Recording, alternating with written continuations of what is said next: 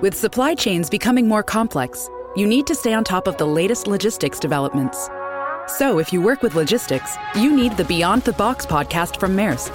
It's the easy way to keep up to date with everything from digital disruption in logistics to the need for supply chain resilience in today's market. Find out more and keep ahead of the game with the Beyond the Box podcast on logistics insights at maersk.com/insights. Hablar de privilegio es súper complicado, pero si vemos los dos extremos, es un poco más fácil matizar y descubrir dónde están los límites de este término tan popular, ¿no?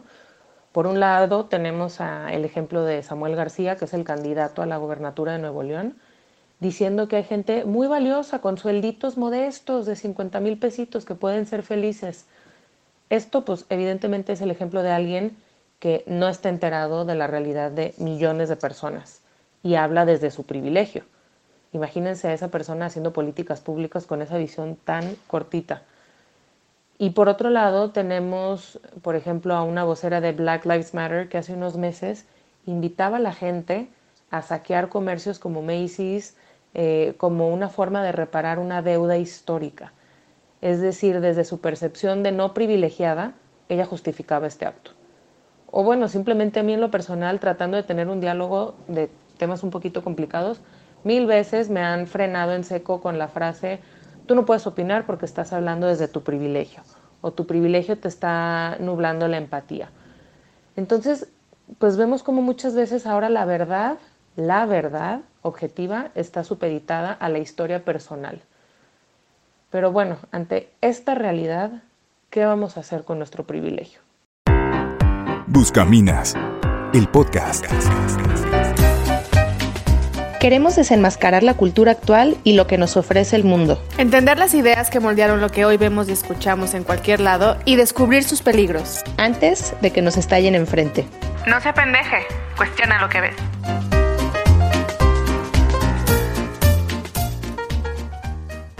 yo he dado clases eh, mucho tiempo en diferentes grados y eh, me ha tocado tanto en nivel preparatoria como alguna vez que di clases en universidad, eh, que la gente, los alumnos siguen pensando, estos son alumnos de escuelas privadas, cuando, cuando lanzas la pregunta de por qué existen los pobres, o hablando de, en particular en la universidad daba clase de dinámica social, ¿no? Entonces estábamos hablando de la pobreza y de la responsabilidad social y, y eran muchos los que salieron con la convicción de que los pobres eran pobres porque querían.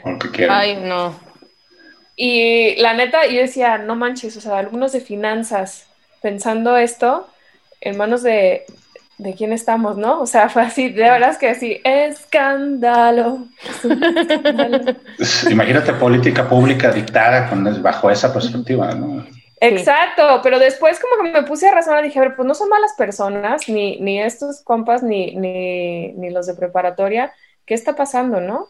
Y, y sí, o sea, a lo mejor esa palabra no, no la conocía en ese momento, pero pues es el privilegio que muchas veces te hace pensar que tu realidad inmediata es la única que existe, ¿no? O sea que, sí, o sea, te nubla, te ciega, pues, ¿no?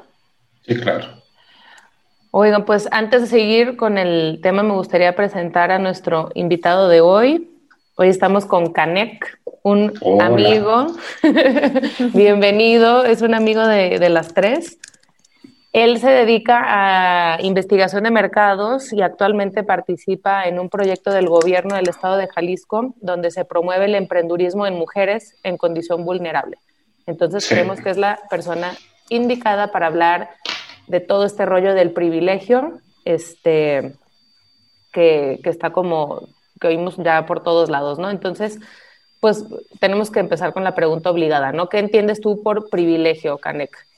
pues yo de entrada muy contento y muy, muy honrado de que, de que me inviten a, hablar acá. Este, fíjate que cuando yo pienso en privilegio, lo pienso, no hay manera de pensarlo sin estos ejemplos en particular de, de distinción económica y de distinción de vida, porque a final de cuentas son es el contexto donde mejor se manifiestan, donde son más obvios, ¿no? O sea, los ricos hablando de pobreza y los pobres hablando de riqueza, ¿no? Es como los dos extremos del privilegio más manifiestos, ¿no? Porque ninguno entiende la postura del otro. Eh, y sin embargo, pueden, hay muchas manifestaciones adicionales de privilegio, ¿no? O sea, el, ignorar cosas también es, también es una posición de privilegio, ¿no? Es, es sencillo vivir en la ignorancia, ¿no? Es muy difícil y, te implica muchas complicaciones el vivir sabiendo demasiado o sabiendo de más y no teniendo como la, como la, la víscera para poder procesarlo, ¿no? Este, y, para mí implica de alguna manera el no ser consciente, o mi definición de, hablar desde el privilegio, es no ser consciente del punto de partida.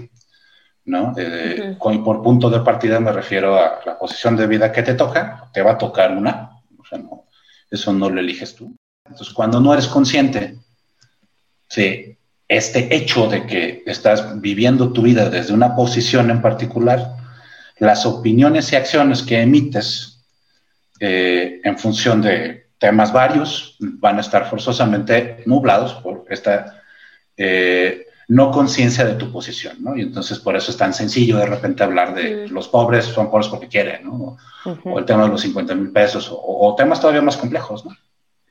Entonces, ¿crees que el simple hecho de hacerte consciente desde dónde estás hablando, como un poco la empatía, ya, o sea, la empatía te permite o te le da más validez a tu opinión? Porque lo que yo veo actualmente es que se está hablando mucho de este tema de el, el, privilegio te está nublando tu opinión y tal, como si no fueras capaz de emitir algo inteligente por el simple hecho de haber nacido en cierto contexto que de entrada tú no elegiste, ¿no?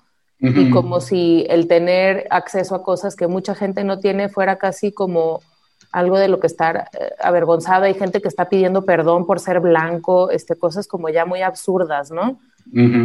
Sí, sí, claro. No creo que sea suficiente, no creo que es lo único, o sea, simplemente ser consciente eh, no, te, no te saca del privilegio. De hecho, yo creo que no es posible el hablar, el, el hablar desde la objetividad pura.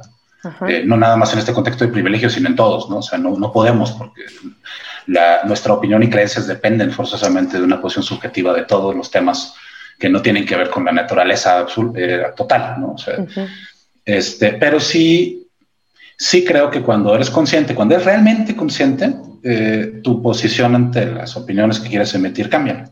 incluso al grado de que a lo mejor ya ni siquiera consideras necesario emitir la posición. Ya.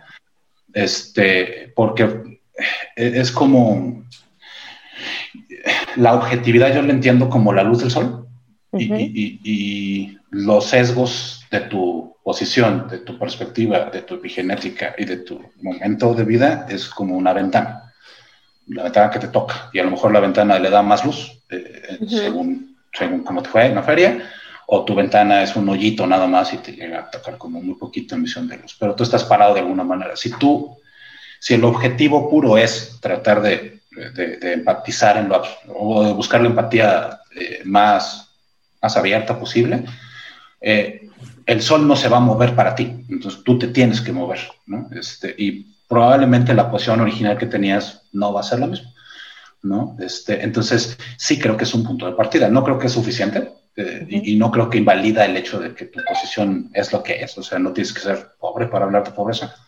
Tienes que, ser muy, tienes que ser muy consciente de lo que implica la posición de la pobreza. Y para ser consciente de eso, implica reprocesar muchos elementos que, que, que de los que tú en los que tú creciste, ¿no? A mí me pasa todo el tiempo en, en estudios de opinión pública, ¿no? Donde eh, he hablado con tanta cantidad de personas a lo largo de 14 años, de tantos niveles económicos distintos y de tantas posiciones de vida distintas, que eh, mientras más me callo, más aprendo, ¿sabes? Este, ajá, porque el hablar o el escuchar hablar la, de la posición de a veces el mismo tema, desde la perspectiva de tantas, de tantas posiciones diversas, que de repente pues ya te cuestionas a ti, ¿no? Hay un ensayo de, em, se me fue, se apellida Ko, eh, K-O-H, y, habla del arte de, escuchar, ¿no?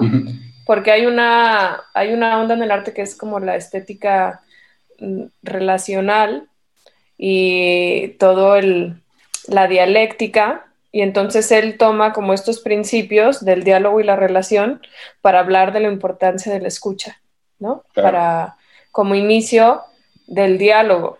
Entonces yo creo que ahí tocas una parte bien importante que es la dialéctica y transformarnos en la dialéctica, ¿no? Entonces darnos la oportunidad de, encontrarte con el otro a partir de ese diálogo que te transforma a ti, ¿no?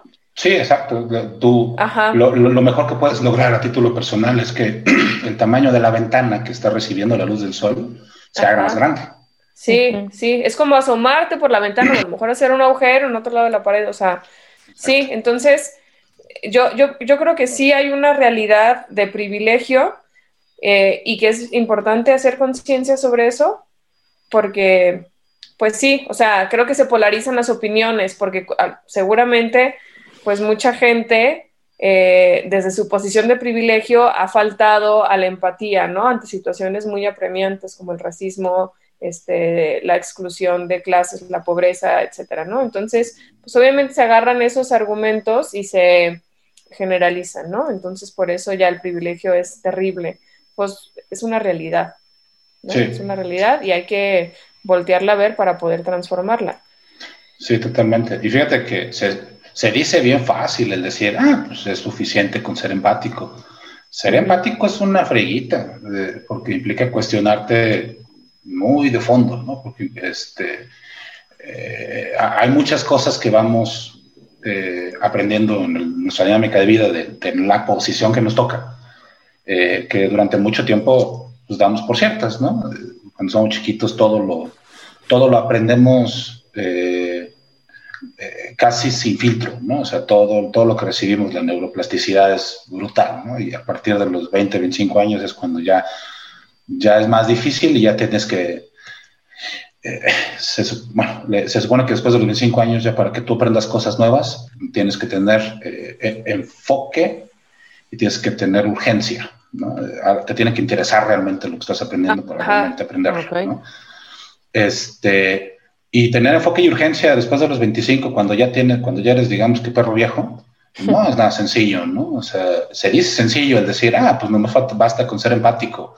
A veces decimos que somos empáticos y nada, o sea, estamos buscando la oportunidad perfecta para tratar de ratificar nuestra posición, ¿no? De decir, ah, aquí está, este es el punto que quería escuchar, que ratifica todo lo que, lo que yo quería decir y ya todo lo demás que, que me dijeron y que, que, escuché, ya lo desloquito de mi mente porque era el momento, era basurita, ¿no? Entonces ya tengo ese momento, ese tema en específico que, que ratifica. Entonces, este tema de la empatía, pues se hace una, una falacia, ¿no? Una falacia personal, un, pretexto, ¿no? Es que puede ser como un, un, un tipo atajo, ¿no?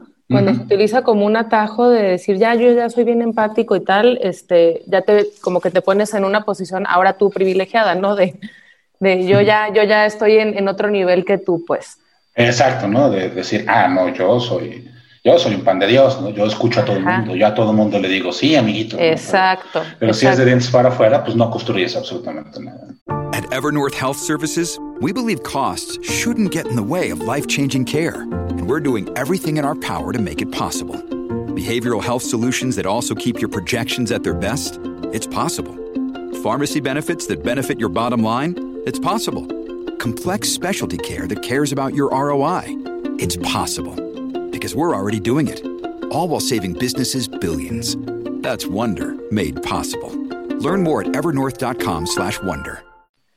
Y, creo que para hablar de, privilegio, para entender por qué ahorita se está escuchando tanto, deberíamos también de, explicar eh, qué es la interseccionalidad, que viene muchísimo de ahí, esa es como la raíz de todo este discurso. Tú, mm. este, Daniela, ¿podrías decir qué, qué show con eso? Ajá, pues interseccionalidad es un término que, que pues si bien ya se hablaba desde los 70, pero como que lo masificó una académica afroamericana que trabaja en California que se llama Kimberly Crenshaw.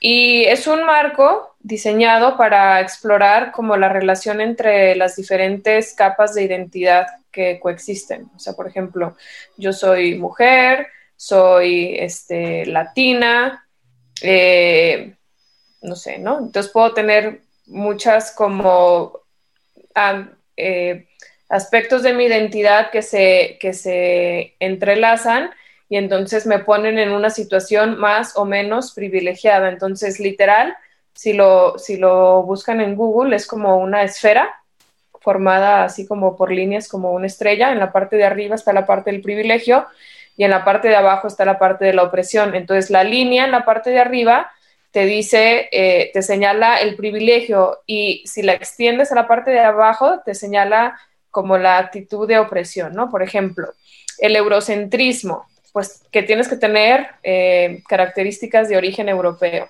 Entonces, en la parte de la opresión está todo lo que no sea europeo, ya es un rasgo de opresión, ¿no? Es, como un, aspecto de, opresión. Eh, heterosexual, ¿no? Lo heteronormativo.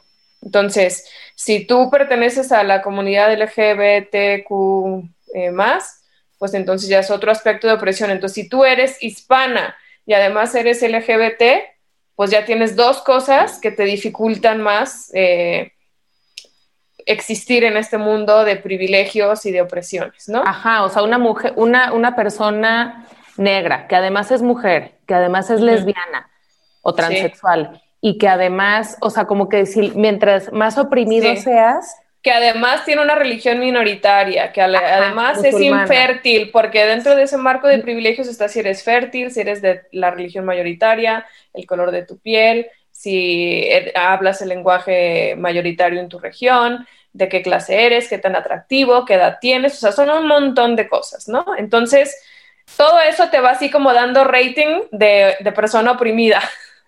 Vas acumulando puntos en la carrera. Fíjate, si bien... Hay menos al respecto, pero no sabía que había teorías al respecto. Sí. Claro, sí. Pues son todas, es las identity politics que están tan de moda hoy en las universidades gringas y canadienses y pues europeas también un buen. Entonces todo se evalúa en función de, esa, de esas identidades y las dinámicas entre ellas. Pero te vuelves más intocable en cuantas más capas tengas. Entonces, eh, por ejemplo, si tú eres un hombre blanco, eh, judeocristiano, heterosexual, o sea, el típico monito blanco, puta, eres la representación, ajá, o sea, eres, eres lo peor que puede haber en este mundo eh, de acuerdo al discurso actual, ¿no? Entonces, ahorita lo que se me hace bien gacho es que no estamos juzgando las acciones individuales. O sea, si ese hombre blanco heterosexual es un pan de Dios y neta hace el bien y todo, vale madres, porque nos estamos viendo en términos de grupo. Entonces, como no tiene ningún grado de opresión él, básicamente lo que él haga o diga o opine o piense, no cuenta. ¿Por qué? Porque está hablando desde un privilegio absoluto. Entonces ahí es donde yo digo aguas, o sea, aguas con cómo estamos manejando eh, estas identity politics justamente porque nos estamos viendo como una masa, o sea, como si cualquier hombre blanco heterosexual fuera el diablo, pues.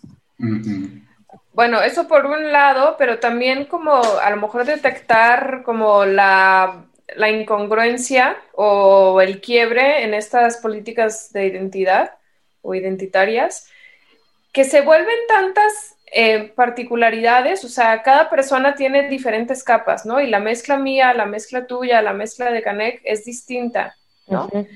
Eh, pueden parecerse, pero no van a ser exactamente iguales. Entonces, eh, la conclusión lógica, de esto lo leía de, de Mr. Peterson, once again.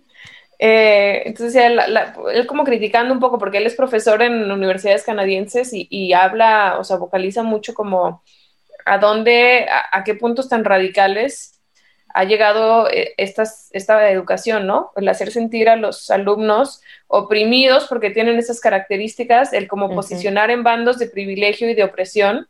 Y decía, son tantas las identidades que se entrelazan que la conclusión lógica es el individuo. O sea, no puedes evaluar a una persona en función de sus identidades, porque son muchas. O sea, entonces tienes que ver a la persona, ¿no? Entonces, tienes que ver, y tiene que ver con lo que decías, pero pues este es como un poco el argumento detrás de eso. O sea, ¿por qué hay que ver a la persona? Pues porque no hace sentido verlo en función de, de genéricos. los genéricos en algún punto se vuelven individuales, particulares a cada uno. De hecho, Martin Luther King Jr. decía que en, pues en los 60, hace ya varias décadas, que ojalá sus hijos y las siguientes generaciones fueran juzgadas por su carácter y no por su color de piel. Claro. Y justo hoy estamos haciendo todo lo contrario, o sea, tu opinión es más válida en la medida en la que te sientas más oprimido. Entonces, no estamos evaluándonos de acuerdo a nuestras acciones, sino, sino de acuerdo a nuestro color de piel, religión, inclinación sexual. O sea, para una sociedad que está harta de las etiquetas, está como un poco contradictorio, ¿no? ¿No crees? ¿Qué opinas, Canek, de todo este cotorreo? Híjole, este, fíjate que e, e, es, difícil de, ponerlo como un plano conciliatorio, porque para cada oprimido tiene que haber opresor. este, y efectivamente, acá hay como una, cuestión bien difícil, que es, eh, no puede haber, no hay política pública que, que juzgue las particularidades, no, no, no se daría abasto. Eh, normalmente las políticas públicas se, basan en la generalidad y eh, diseñan leyes en función de la particularidad, porque la generalidad no la tienes que regular, la generalidad es, ¿no? Este, es la particularidad la que importa porque es la que causa como los, los, los, desbalances sociales, ¿no? No, ¿no? no, juzgas o no regulas el cumplimiento de la ley, regulas el incumplimiento, ¿no?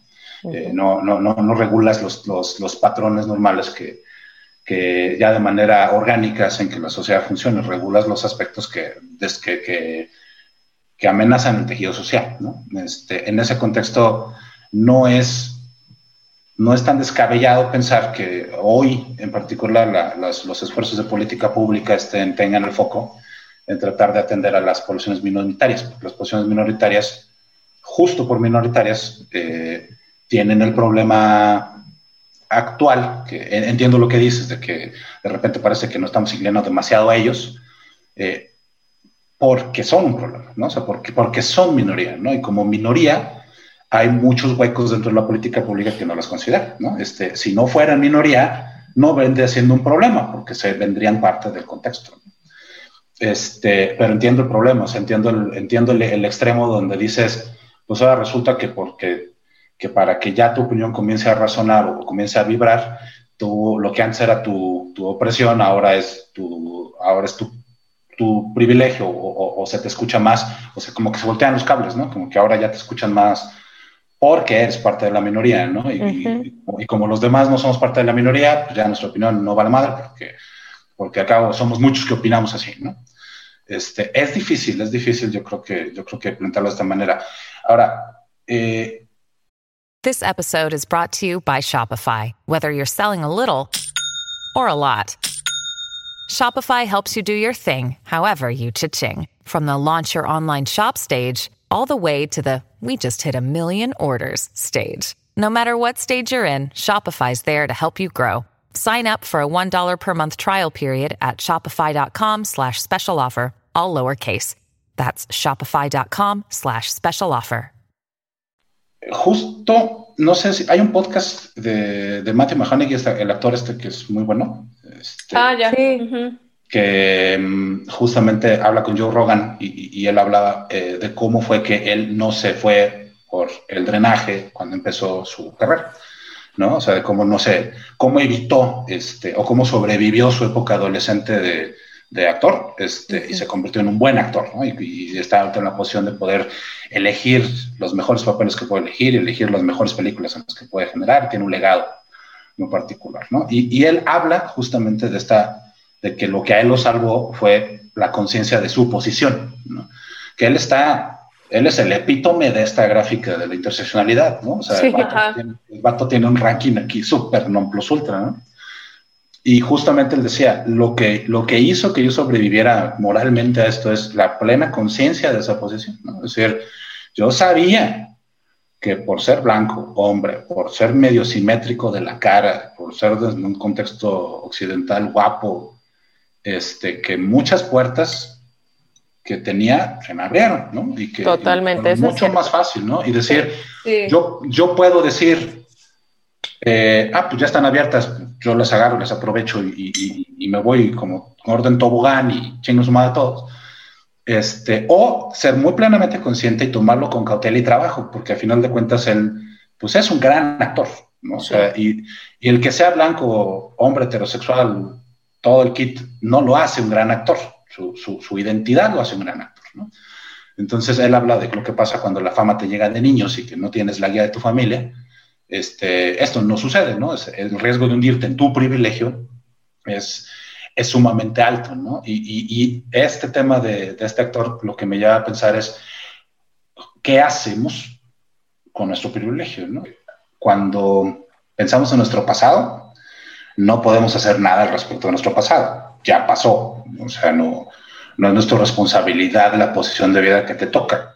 Nuestro futuro sí es nuestra plena responsabilidad, porque depende de dónde estamos, lo que hacemos con eso es lo que puede hacer la diferencia, primero a título personal, o sea, dónde llevamos nuestra propia vida, y segundo, cómo aprovechamos justamente esta posición de privilegio para nuestro servicio y para el servicio de, de, los demás, ¿no? Eh, para el servicio de tu comunidad, y, ahí es donde se puede dar esta manifestación de, empatía, este, aquí es donde se puede dar esta manifestación de contemplación, de lo que sucede a tu alrededor, de hacer, de aprovechar tu posición, o sea, de aprovechar esta, esta, estos buenos dados que te tocan para justamente separarte de esta, de esta retórica actual, ¿no? De decir, porque eres privilegiado no vales, ¿no? Tan eres valioso como privilegiado que puedes aportar, ¿no? Que puedes hacer cambios en tu propia realidad y en la realidad de los demás, ¿no? Justamente porque estás en una posición que puede hacerlo. ¿no? Cuando la gente es que hace eso, sí. cuando la gente hace eso, aún el menos privilegiado del, espectro no lo invalida, porque se nota. O sea, se nota en la retórica, se nota en las acciones, ¿no? Cuando tienes una persona que, al margen de sus rasgos, eh, sus acciones y palabras conducen a la, a la, a la construcción de tejido social, te lo ve, ¿no? ¿Qué puede ser que esté sucediendo? Pues que a lo mejor los, las personas incorrectas están haciendo las acciones incorrectas y son las que suenan, ¿no? Eh, es, es, complejo, pero creo que sí podemos hacer mucho desde nuestro privilegio, que los, los tres aquí somos privilegiados, eh, justamente para, para cambiar esto, ¿no? Y no desde el contexto de, sí desde el contexto de cuestionarlo, porque al final de cuentas este ejercicio es de cuestionar, pero más allá de eso, desde el ejercicio de ponerlo a trabajar, ¿no? O sea, de poner a trabajar este privilegio para ver qué elementos podemos conectar, ¿no? Y que, y que, la, y que esta realidad que va hacia un, hacia un escenario de conflicto no continúe en un escenario de conflicto, ¿no? Y, y se logra lo que, lo que los ejemplos que dices lo mencionaba, y Morgan Freeman también lo comentaba hace cinco años, ¿no?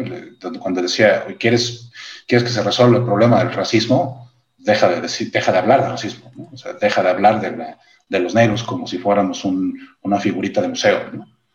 somos personas, ¿no? Y, eso es lo que toda persona eh, en, posición vulnerable al final quiere, ¿no? Eh, ratificación de su identidad y, incorporación de su identidad al, sistema social completo. Ok, sí.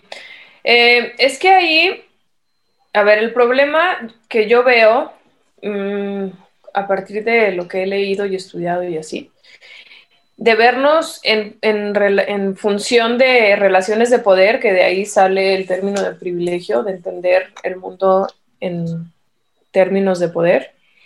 Y, y, hay cosas con las que yo estoy de acuerdo, o sea, yo vengo de estudios de pedagogía crítica y así, y de mis autores favoritos es Pablo Freire, que habla de, del opresor y el oprimido en términos de educación, y realmente creo que sucede así, ¿no? O sea, eh, los que estamos en situación de privilegio en el aula, por ejemplo, pues es el profesor, es, es potencialmente un opresor, ¿no?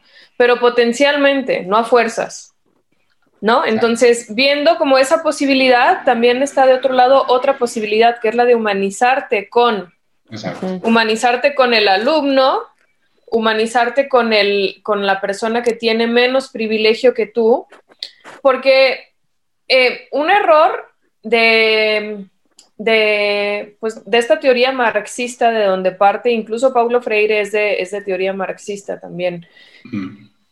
es que entendemos el sufrimiento como provocado por otro. Y otra manera de verlo es entender el sufrimiento como algo inherente al ser humano. O sea, si nos vamos a nuestra tradición judio-cristiana, cuando eh, Adán y Eva se encontraron en el gen, pero bueno, no, quiero hacer mucho rollo, pero creo que es importante, entonces espero contarlo de manera ágil y amena. Entonces, no, están estos dos compas que todo el mundo conocemos, Adán y Eva, y de repente se encuentran a sí mismos encueraditos y, ah, estás encuerado, y toda su visión del mundo cambia, ¿no? Entonces, muchas interpretaciones que se le dan a eso es, claro, el cuerpo es pecaminoso y este, por eso tenemos este sentido de culpabilidad ante nuestro cuerpo y tal, ¿no? No es así, o sea, con un poco de estudio más profundo nos damos cuenta que el encontrarse desnudo es entender tu vulnerabilidad. O sea, en los sueños profundos, cuando tú sueñas que estás encuerado frente a un público, no es porque te, no tiene nada que ver con la sexualidad o con el cuerpo en sí, sino es representación de que te sientes vulnerable. Entonces, al saberte vulnerable, tú reconoces al otro vulnerable.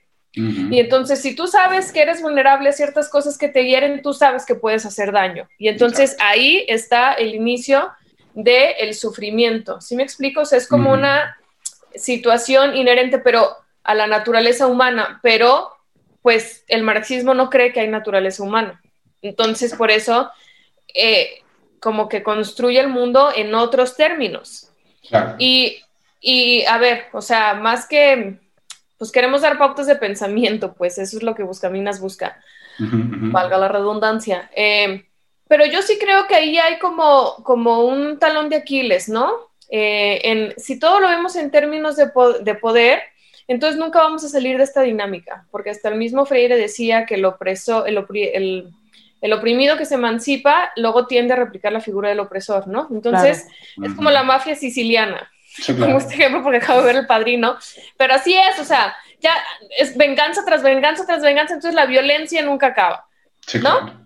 Eh, entonces, una contrapropuesta es como vernos, eh, sí, reconociendo estas potencialidades de, hacer daño al otro, reconocer nuestro privilegio, pero también saber que está la capacidad de humanizarnos con el otro. Y entonces eso transforma, es una transformación profunda de la relación de poder a la relación del amor, ¿no? Entonces cuando yo me muevo en términos de relaciones de amor y no de poder, entonces se vuelve eh, por lo que hacen los árboles eh, en los bosques con sus raíces, que hablábamos el episodio pasado. O sea, los árboles privilegiados, eh, a través de los hongos que, crecen en sus raíces, se dan cuenta y se comunican de este otro cuate de allá necesita más cosas. Ah, entonces vamos a mandarla de este árbol privilegiado, lo manda al vulnerable y entonces todo el bosque florece junto, pues, ¿no? Entonces, en la naturaleza está esa lección de cómo podemos ser humanos cuando, cuando reconocemos al otro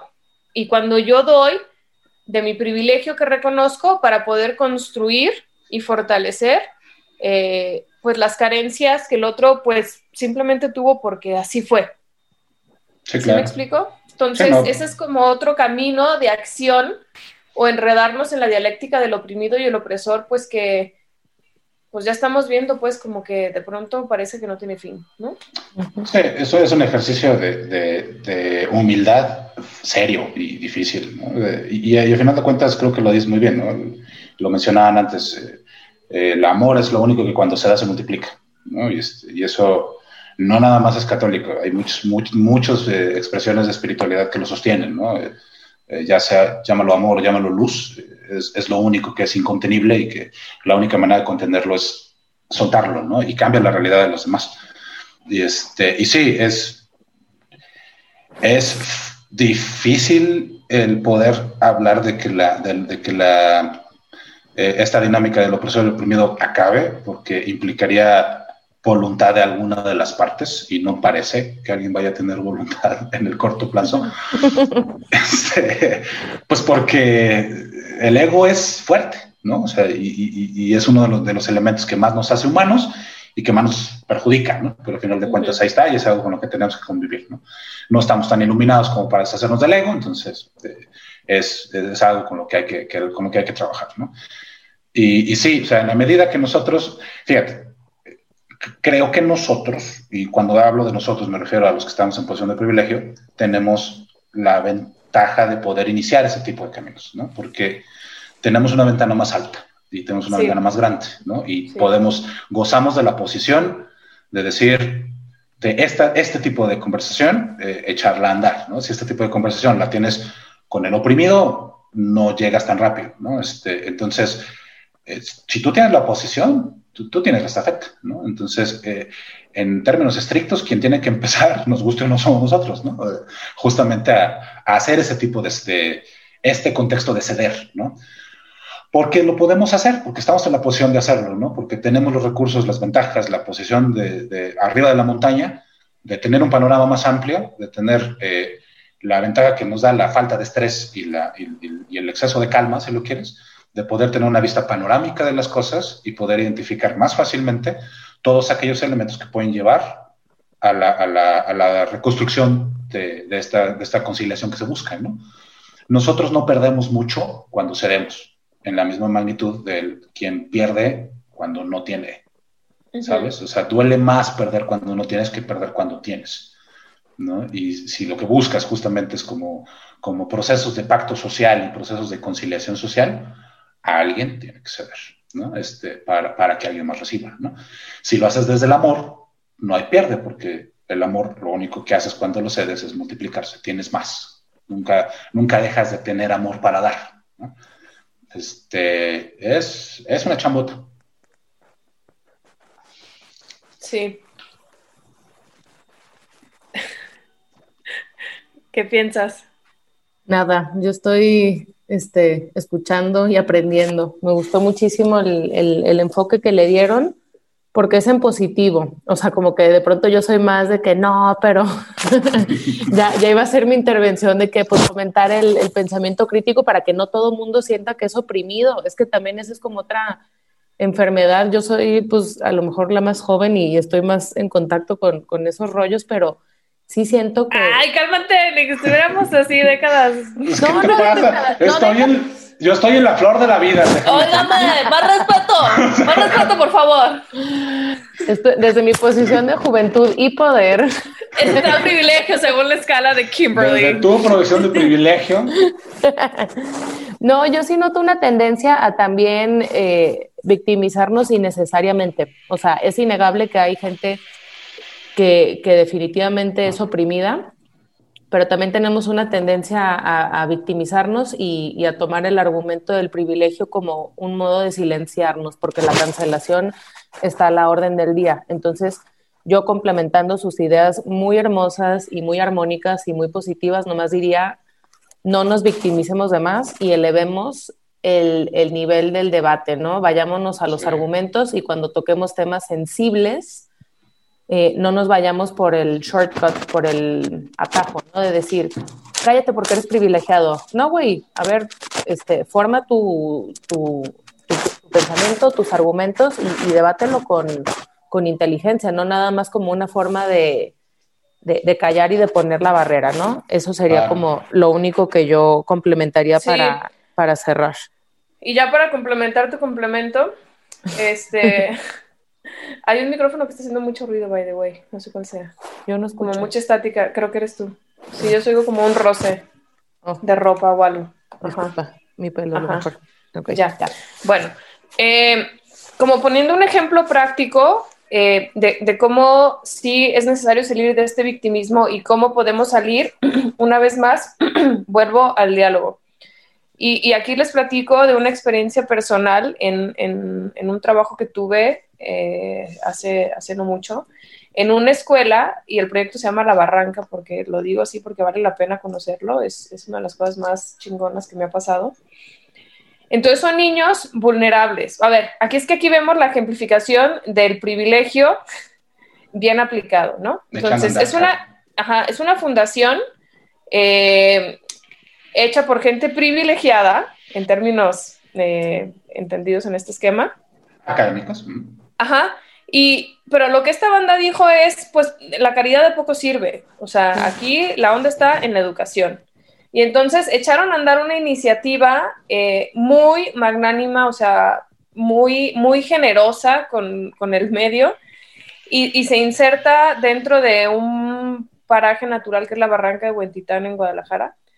Entonces, con toda esta conciencia, el que la desarrolló también un filósofo muy chingón que desgraciadamente no, no vivió para ver su proyecto cuajado. Eh, entonces, es, está en contacto con la naturaleza. Y, de las cosas que a mí más me impactaron observando, trabajando ahí, es que los niños de ahí, aunque vienen de comunidades neta paupérrimas, eh, casas eh, muy pobres, situaciones de violencia intrafamiliar fuertes, abusos, toda clase de, situaciones eh, gachas, pues ahí, ahí están, ¿no? A la orden del día. Y los morros los ves con, o sea, este es el verdadero sentido de empoderamiento, o sea, con una seguridad de quiénes son, de lo que valen, o sea, no se, no se apocan ante nada, o sea, yo los vi actuar en escenarios en los lugares más fresas de Guadalajara, eh, delante de públicos adultos de su misma edad, de otras edades, y, y desenvueltos, o sea, les pedías una opinión y te la daban, o sea, cosa que yo no he visto en escuelas privadas donde pagan un chorro de lana, ¿sí me explico?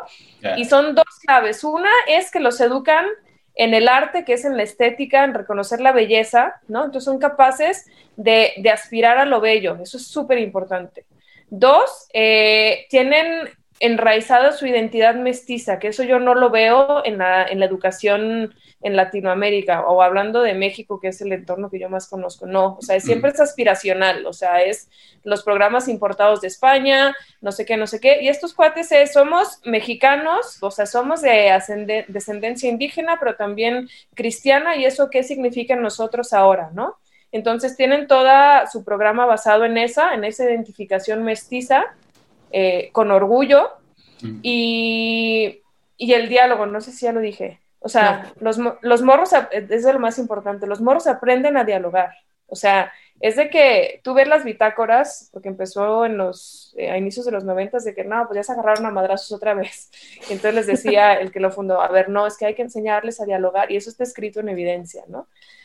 Y, a ver, nos da mucho gusto, este señor Barrero, comunicarle que los niños ya ahora pueden dialogar sus problemas, ya no se pelean. Entonces, cuando, cuando aprenden a dialogar, aprenden a solucionar sus problemas, aprenden a superar sus traumas y aprenden a identificarse. Esta es mi posición. Ellos saben que no son los más ricos de Guadalajara, ellos saben de dónde vienen, conocen su contexto familiar, pero saben que, que, pueden lograr cosas mejores. ¿Me explico? Entonces, salen de la victimización y, el comportamiento que tienen es muy diferente a morros de, de contextos similares en escuelas públicas.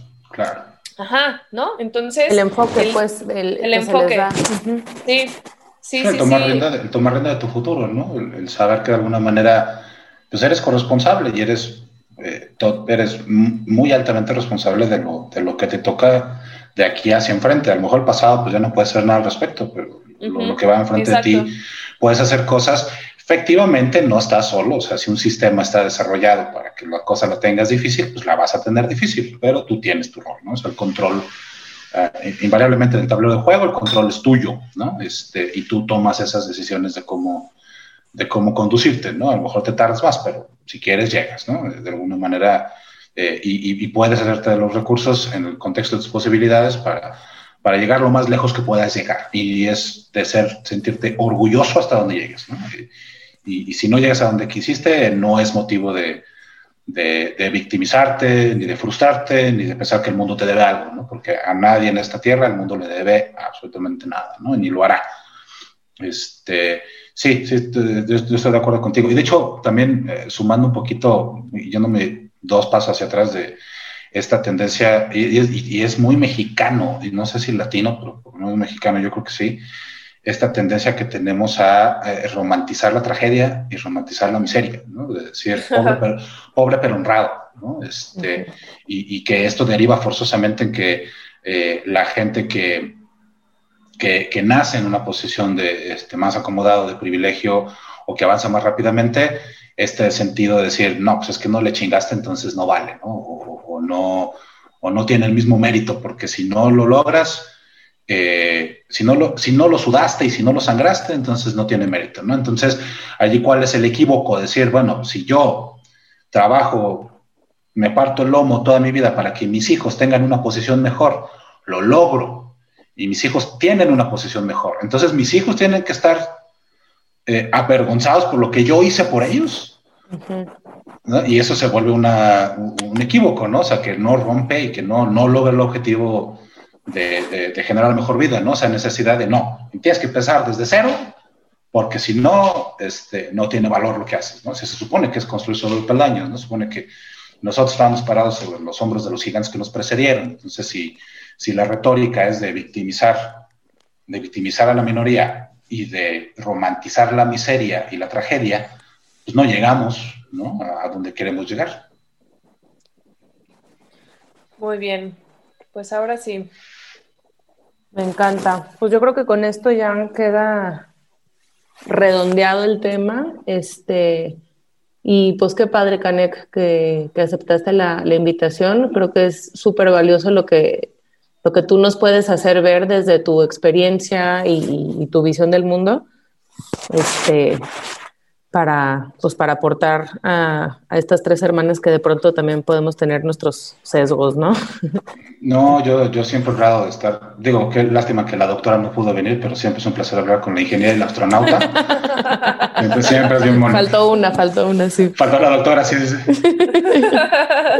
pues ya será para la próxima, luego podemos preparar un tema igual de chido para que nos acompañes por acá. Ya está, yo apunto. Un abrazo. Muchas gracias. Gracias a ustedes. Hasta luego. Bye.